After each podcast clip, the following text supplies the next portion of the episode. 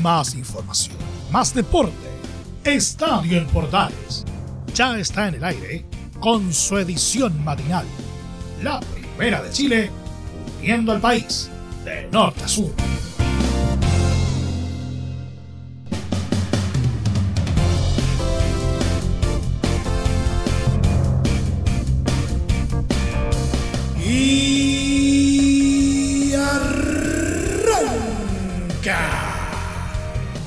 Señoras y señores, ¿cómo les vamos? Y buenos días, bienvenidos una vez más, bienvenidos al show. Jornada de, día miércoles, ya mitad de semana. Y vamos a estar contándoles eh, de todo un poquitito, a saber eh, cómo quedó el resultado entre Everton y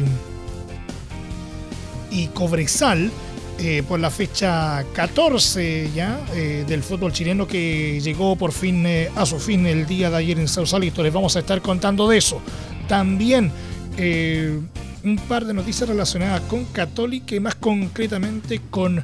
Gustavo Poyet que no las está viendo muy bien, que digamos. ¿ah? Vamos a contar qué está pasando al interior del conjunto cruzado.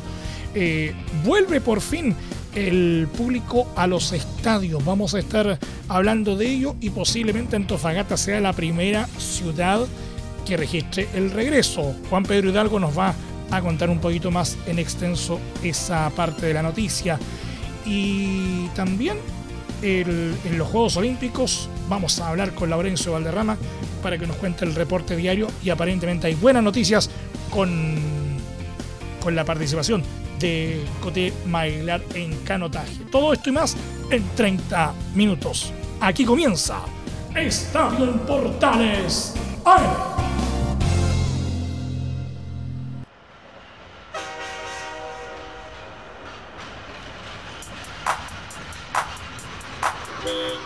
Desde el máster central de la Primera de Chile, uniendo al país de norte a sur, les saluda Emilio Freixas, como siempre. Un placer acompañarles en este horario.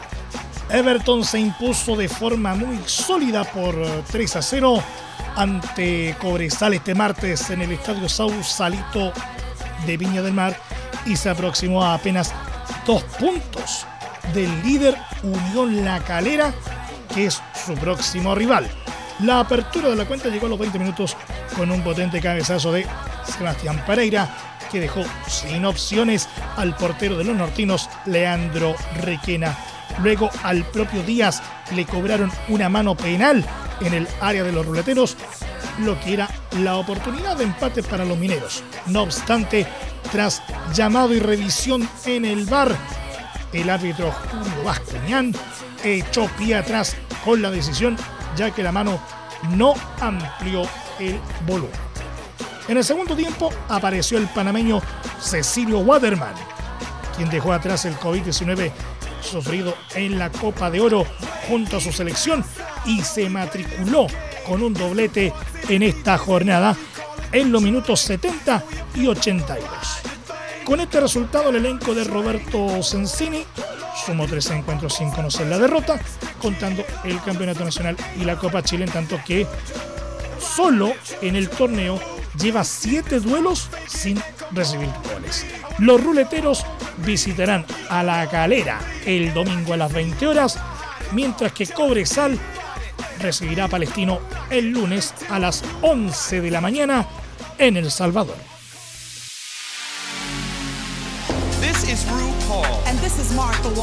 Tabla de posiciones cumplida entonces la fecha número 14 del fútbol chileno. Queda finalmente de esta manera. Primero,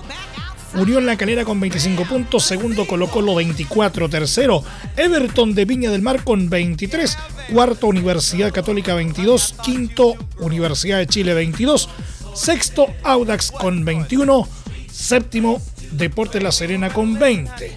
Y aquí es donde se pone interesante la cosa porque eh, octavo está Ñublense con 20 y noveno Antofagasta también con 20, ambos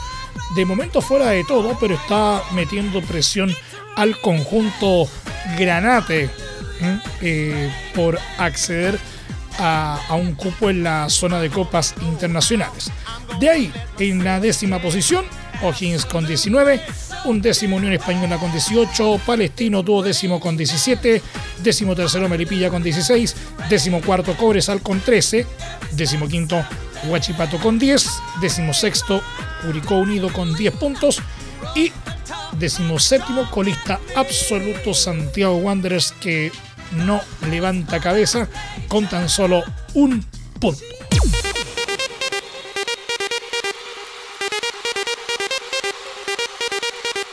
¿Qué está pasando en Universidad Católica? Eh, veamos. El director técnico del cuadro de la franja, Gustavo Poyet,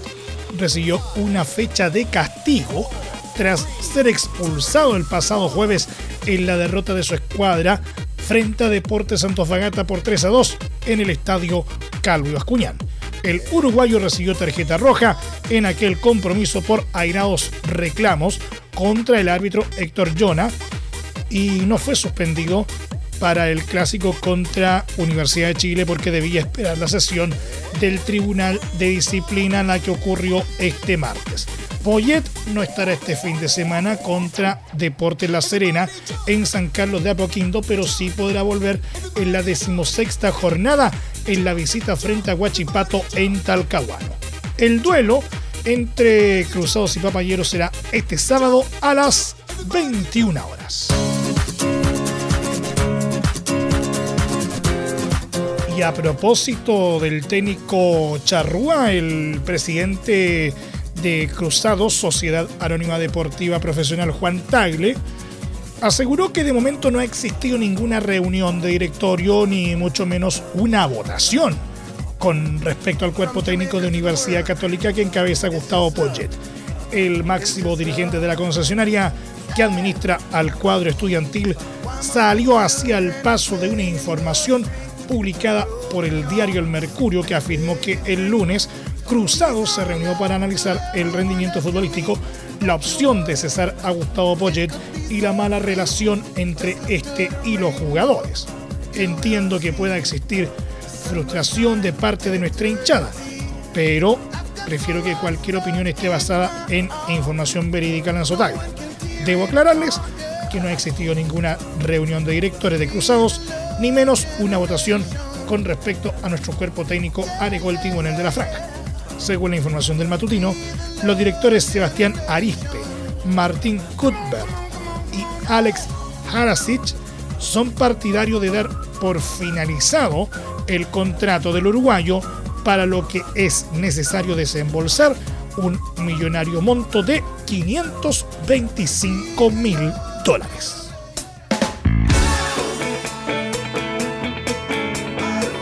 Una buena noticia, bastante esperada por lo demás. El presidente de la ANFP, Pablo Milad, entregó una fecha para el regreso del público a los estadios del fútbol profesional chileno, expresando que para la quincena de agosto ya ingresarán los fanáticos. Estamos muy próximos, hay muchos clubes que están adelantados. El 15 de agosto será el ansiado retorno a los estadios, eso es seguro. En fase 3 del plan paso a paso será un 12,5% de los asistentes y en fase 4 un 25%, dijo Milad, quien este martes se reunió con el gobernador de la región metropolitana, Claudio Rego. Sobre los equipos que no han presentado solicitudes para el retorno de la gente, como Colo Colo y Universidad de Chile, el timonel del fútbol chileno dijo que hemos tenido reuniones con los clubes, ellos manifestaron algunas inquietudes sobre los criterios de responsabilidad para albergar hinchas en el caso de que algunos hinchas no respeten la distancia o no usen la mascarilla. Hay algunos presidentes que no van a hacer la solicitud por sus responsabilidades con los abonados, por el hecho de no discriminar a nadie y también distribuir de mejor forma los espacios. Así también por el compromiso que tienen con los sponsors y con los asociados.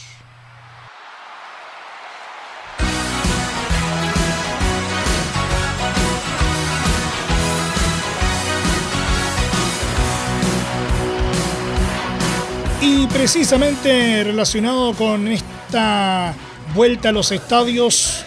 o por lo menos la vuelta del público a los estadios en honor a la verdad, que tiene bastante entusiasmados a los hinchas, a los clubes, a las autoridades, ¿no es cierto?, competentes. Eh, la novedad eh, estuvo el día de hoy en Antofagasta porque aparentemente sería la primera ciudad en, hacer que los hinchas vuelvan a los estadios. Al menos eso se ha aprendido en diversos medios de comunicación el día de hoy. para ver los detalles, ¿no es cierto?, de, esta gran noticia, sin duda. Eh, estamos con Juan Pedro Hidalgo desde Antofagasta para que vayamos desglosando todo esto. ¿Cómo te va, JP? Buenos días. Buen día, amigo, para todos nuestros amigos de la edición matinal de Estadio en Portales, claramente para comentar de esta cita que tuvieron el día de ayer a eso del mediodía en el regional Calvo Bascuñán, las autoridades locales de la región de Antofagasta, el, el el Ceremi de Gobierno, el señor Marco Vivanco, junto al Ceremi subrogante, señor Herrera, más eh, el administrador del Estadio Regional, junto a gente de Deporte Antofagasta, Manuel Donoso y Víctor Yerson, que estuvieron revisando eh, con, cómo están las condiciones adecuadas del Estadio Regional para recibir es público. Recordemos que, de acuerdo al protocolo y como Antofagasta está en fase 4 y con los carnets de movilidad, eh, puede pedir el 25% de aforo. Aproximadamente 5.000 personas pueden llegar al estadio regional para poder eh, hacer de acto presencia de que de llegar a, a, público y de concretarse esta cita. Y así se estuvieron viendo algunos puntos, situaciones que estaban viendo respecto a cuál es la situación que está el estadio regional. Hubieron algunos puntos que, que se consideraron muy positivos respecto a cuáles son las condiciones que se estarían ocupando para el ingreso de gente al estadio. Por ejemplo, el aforo, el lugar que se debería ingresar y qué lugares se van a ocupar del estadio para que la gente transite por esos lugares adecuadamente. Por ejemplo, si el estadio se estaría ocupando solamente en el sector de Pacífico,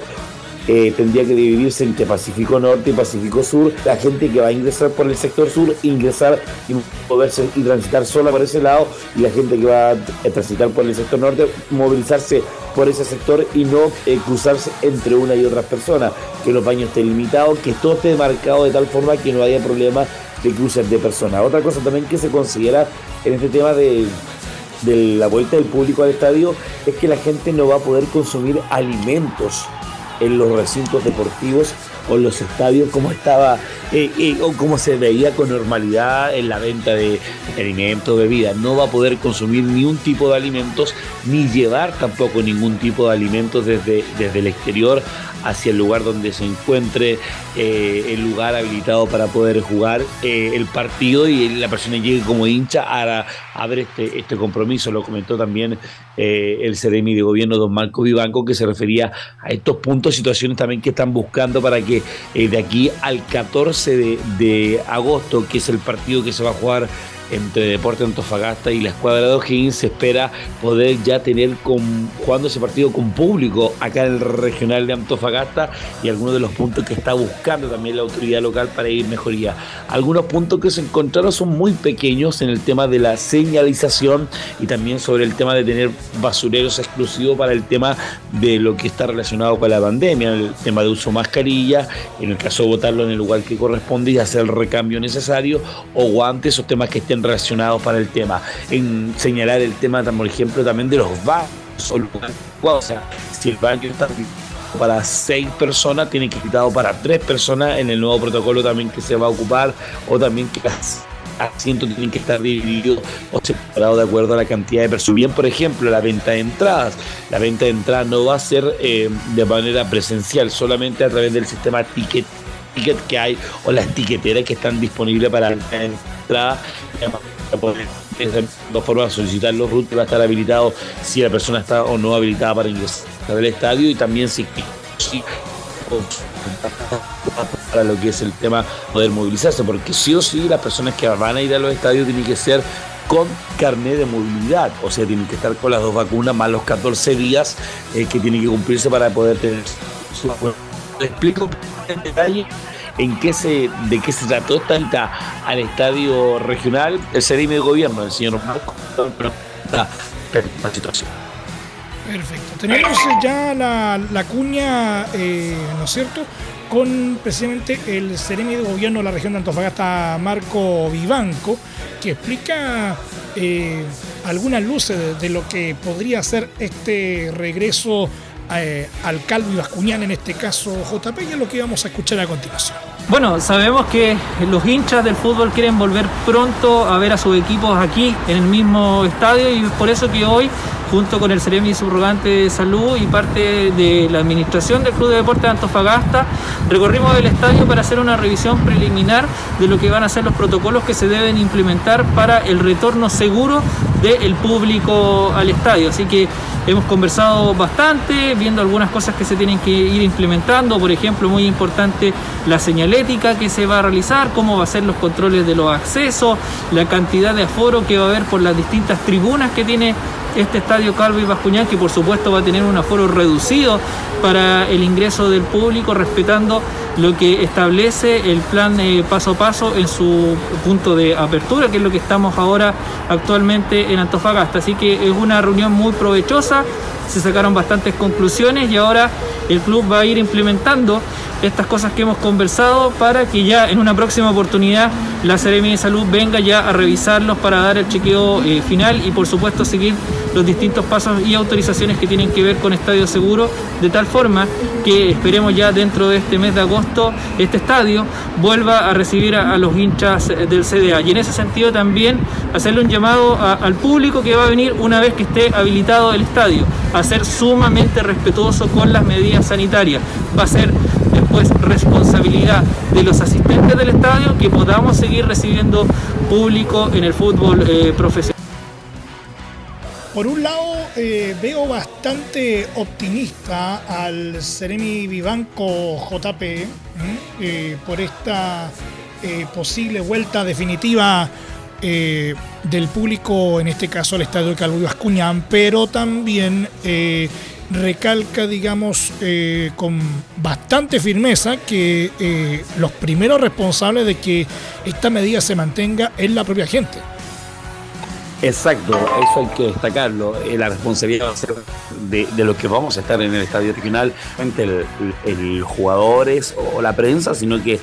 también la gente que va a ir en esta posibilidad, aprovechar esta gran oportunidad, aprovechar esta gran alternativa, aprovechar esta gran opción que se va a dar de que pueda llegar la gente al estadio y va a ser nuestra responsabilidad cuidarnos, mantener el uso de la mascarilla ante todo el momento que la gente se encuentre en el, en el recinto deportivo, tiene que estar con la mascarilla. mascarilla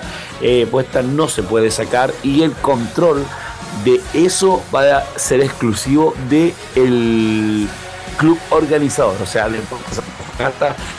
tener que velar durante todo eso a que las personas que están en el, eh, que los hinchas o socios o simpatizantes que lleguen al estadio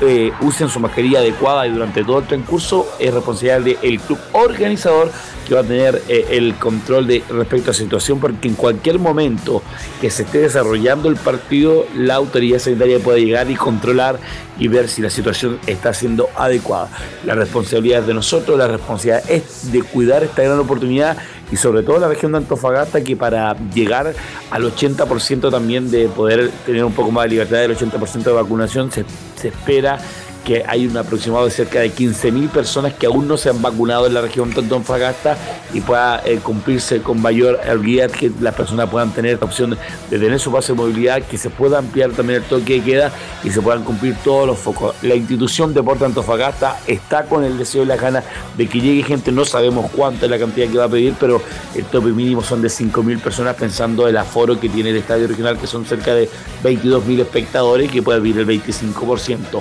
El estadio es amplio, es cómodo y se pueden cumplir con los requisitos. El municipio se puso con manos a la obra inmediatamente de limpiar, ordenar y cumplir algunos requisitos que se están pidiendo para poder que la gente llegue nuevamente al estadio regional y que el hincha de Deportes Antofagasta pueda volver a poder apoyar al Club de Deportes Antofagasta, sobre todo en estos momentos que está pasando de buen momento en lo que es los resultados que se están dando a JJ Rivera y compañía, amigo mío, respecto a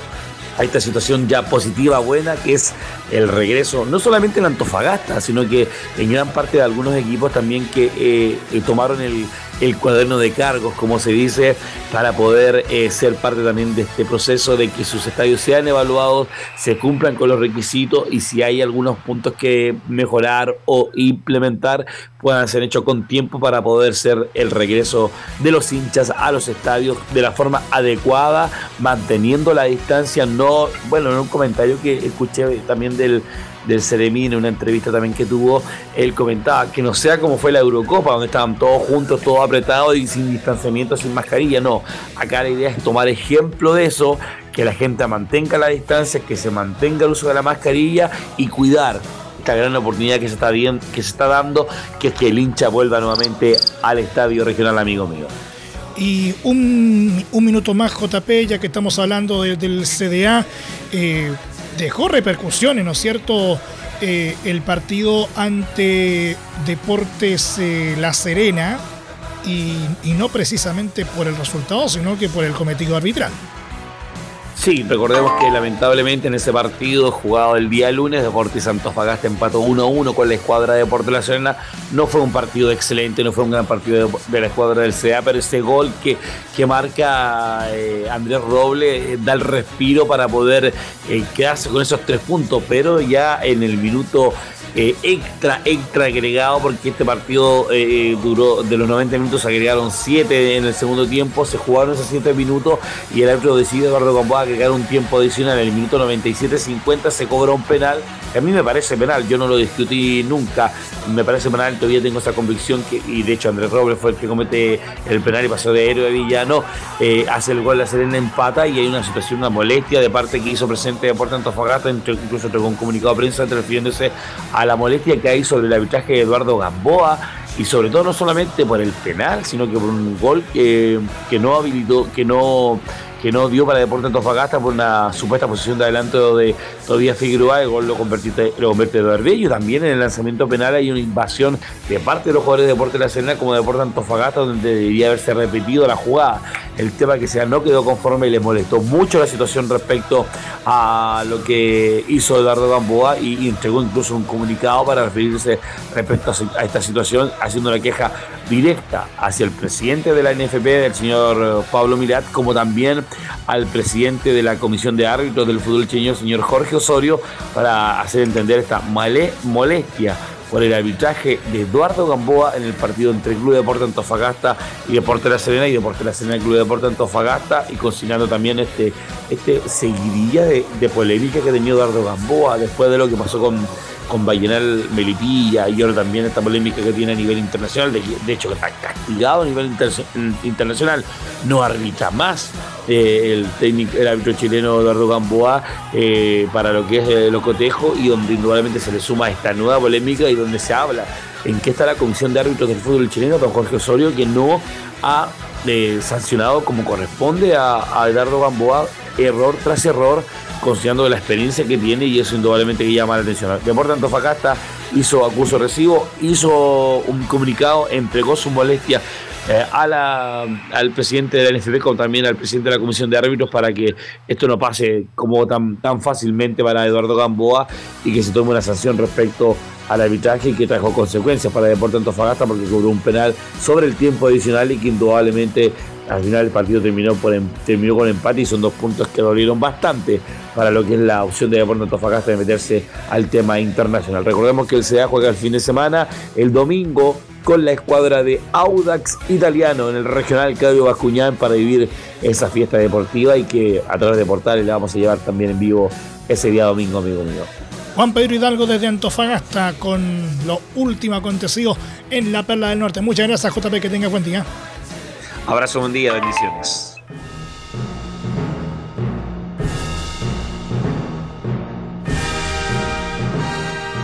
Y en el polideportivo nos vamos una vez más a modalidad de Tokio 2020. Una buena noticia dentro de la delegación nacional eh, que está en los Juegos Olímpicos, donde definitivamente a Chile no le ha ido muy bien, que digamos en términos del medallero más allá de haber cumplido buenas actuaciones, pero pareciera que no es suficiente. ¿eh? Por lo menos queda esa sensación medio extraña. Bueno, lo concreto es que María José Mailar, eh, una de las pocas que está quedando eh, en Tokio, sigue en carrera en el canotaje. La chilena fue segunda en su serie de cuartos de final. Ojalá que esto siga mejorando. De todo esto nos eh, cuenta en su resumen diario Laurencio Valderrama. ¿Cómo te va, Laurencio? Buenos días. Buenos días, Emilio. Gusto de saludarte a ti y a todos quienes nos escuchan en Estadio Portales edición matinal. Justamente aquí ando buscando el, el, cafecito aquí. Bueno, aquí justamente lo encontramos. Muchas gracias. Ahí, justamente ahí. ahí hay que tomarse un cafecito bien cargado ahí para despertar en la mañana, pero sobre todo para comentarle ah, una noticia que fue muy positiva y que fue poquito antes de la medianoche, porque como tú bien lo decías, la Cote María José Mailear avanzó a las semifinales de, la modalidad C1 200 metros en el canataje de eh, los Juegos Olímpicos de, Tokio 2020, pero esto comenzó un poco más temprano porque eh, alrededor de las 9 de, la noche pasadita, eh, la Cote Mailear participó en, la serie clasificatoria y ojo que tuvo una serie bastante eh, intensa, bastante complicada. Bueno, ahí lo va a contar eh, la Cote en las declaraciones, porque remató en cuarto lugar con un tiempo de 47 segundos, 557 centésimas y alcanzó a entrar justito a los cuartos de final. Entonces, obviamente, eh, eran quizás no las condiciones óptimas para para la carrera y justamente en ese pool, en, ese eh, primer grupo de competidoras, eh, como remató cuarta, fue a cuartos de final y las dos primeras, una ucraniana y una china, terminaron clasificando directo a la semifinal. Y posteriormente, como bien lo mencionaba, los cuartos de, final se disputaron cerca de las once y media de la noche y, por supuesto con mucha eh, atención de, las redes sociales y, también buena sintonía del canal oficial. Y, lo cierto es que la Cote Mailiar remató en un muy buen segundo lugar de su serie con un tiempo de 46 segundos 122 centésimas, solo siendo superada por la española Antia Yacome, quien logró un tiempo de 45 segundos 668 centésimas. Eran ocho competidoras en ese pool de cuartos de final, eran, eran tres bloques de participantes y, las dos primeras solamente clasificaron a semifinales y, del, y las competidoras del 3 al 8 quedaron todas eliminadas. Entonces fue una competencia muy intensa, muy estrecha y finalmente la Cote Mailer le sacó una ventaja de, eh, de poco más de, de 300 centésimas. Eh, menos de, de, un segundo a la ucraniana Anastasia eh, Chetverikova. Así que muy bien por la Cote Mailer, quien avanzó semifinales en su primer Juegos Olímpicos. Recordemos eh, la Cote Mailer, que será nuestra abanderada en la ceremonia de clausura de los Juegos Olímpicos. Así que justamente como bien dice nuestro capitán Carlos Alberto Grau, para ganarle tiempo al tiempo, vamos de inmediato con las declaraciones de la Cote Mailer, quien habló con TVN, no hay problema en, darle el crédito al canal oficial, quien justamente eh, entrevistó a la Cote Mailer luego de esta mm, gran carrera y lo primero que reconoce la número 01 que fue un día difícil y fue todo un desafío pasar a semifinales. Bueno, la verdad es que hoy ha sido un día difícil, sobre todo para, para las que remamos al lado izquierdo, eh, así que fue todo un desafío pasar a la semi, eh, nos esperábamos ir a cuartos de finales porque por las condiciones del viento más que todo y por la pista que está un poco incómoda pero ya estamos en la semi, que es lo importante, eh, vamos paso a paso. Ahora nos toca la semi mañana, tenemos que quedar entre las cuatro para estar en la final olímpica y ya eh, se espera que el día de mañana no haya tanto viento ni olas, así que va a ser un poco más de igualdad de condiciones para todas. Y nada, esperamos hacer lo mejor posible, eh, dejar a Chile lo más bien posicionado posible y nada, decirle a todos que voy a dar mi 100% y agradecer a la gente que está apoyando desde Chile. En este caso, eh, la Cote Mailera afortunadamente pudo eh, revertir esa eh, situación y afortunadamente logró pasar a semifinales, pero como te mencioné recién, le costó mucho en la primera instancia, en el paso a los cuartos de final, pero luego en las semifinales, o sea, en los cuartos de, final terminó entre las dos primeras, así que muy bien por la Cote, quien justamente reconoce que su objetivo es llegar a la final, en la número 2 dice que no podía dejar que se escapara a las semifinales y ahora el objetivo es llegar a la final. Ha sido difícil porque no, no he podido dar mi 100% porque me ha, molestado un poquito la ola, el viento y eso. Pero, pero sí, no podía dejar que se me escapara la semi, así que bueno, di lo que mejor pude eh, de, acuerdo a, de, acuerdo a la situación y avanzamos, así que eso es lo importante. Eh, bueno, estar dentro de las cuatro en la semi para poder pasar a la final olímpica para cerrar el tema de la Cote, eh, Mailer va a, entrar en escena el día de hoy, este miércoles, a las 20 40 aproximadamente, eh, el horario oficial en Tokio 2020 es 20-44 horas, donde estará en un pool con 8 competidoras eh, de los siguientes países de, de, Rusia o del Comité Olímpico Ruso, de Polonia, Canadá, Ucrania, Cuba, Hungría y Alemania. Recordemos que eh, la Cote Mailer tiene que terminar entre las cuatro primeras para avanzar a la final olímpica, así que obviamente vamos a estar muy atentos esta noche para informarlo, por, por supuesto, en el estadio AM del día jueves, Emilio Freisa. Laurencio Valderrama con su reporte olímpico diario a esta hora acá en Estadio en Portales AM. Muchas gracias, Laurencio, que tengas buen día. Muchas gracias, Emilio Freisa, y, recordarle una vez más, esta noche, 20, 40 horas aproximadamente, la Cote Bailar sale con todo en busca en búsqueda de la final olímpica en canotaje modalidad C1 200 metros. Un fuerte abrazo, que tengan un excelente día y que Dios les bendiga. Buenos días. Nos vamos, muchas gracias por la sintonía y la atención dispensada. Hasta aquí nomás llegamos con la presente entrega de Estadio en Portales en su edición AM, como siempre, a través de las ondas de la Primera de Chile, uniendo al país de norte a sur. Les acompañó Emilio Freixas. Muchas gracias por eh, habernos sintonizado a través de las plataformas de Portales Digital, a través de la red de medios unidos en todo el país y, por supuesto, también a través de la Deportiva de Chile, radiosport.cl. Continúen en sintonía de Portales Digital porque ya está aquí Leo Mora y la mañana al estilo de un clásico. Portaleando la mañana a continuación. Más información luego a las 13.30 horas en la edición central de Estadio en Portales junto a Carlos Alberto Bravo y todo su equipo. Recuerden que a partir de este momento este programa se encuentra disponible en nuestra plataforma de podcast en Spotify en los mejores proveedores de podcasting y desde luego en www.radioportales.cl. Que tengan un muy buen día y recuerden, ahora más que nunca, quédate en casa. Más información, más deporte. Esto fue Estadio en Portales, con su edición matinal, la primera de Chile, viendo al país de norte a sur.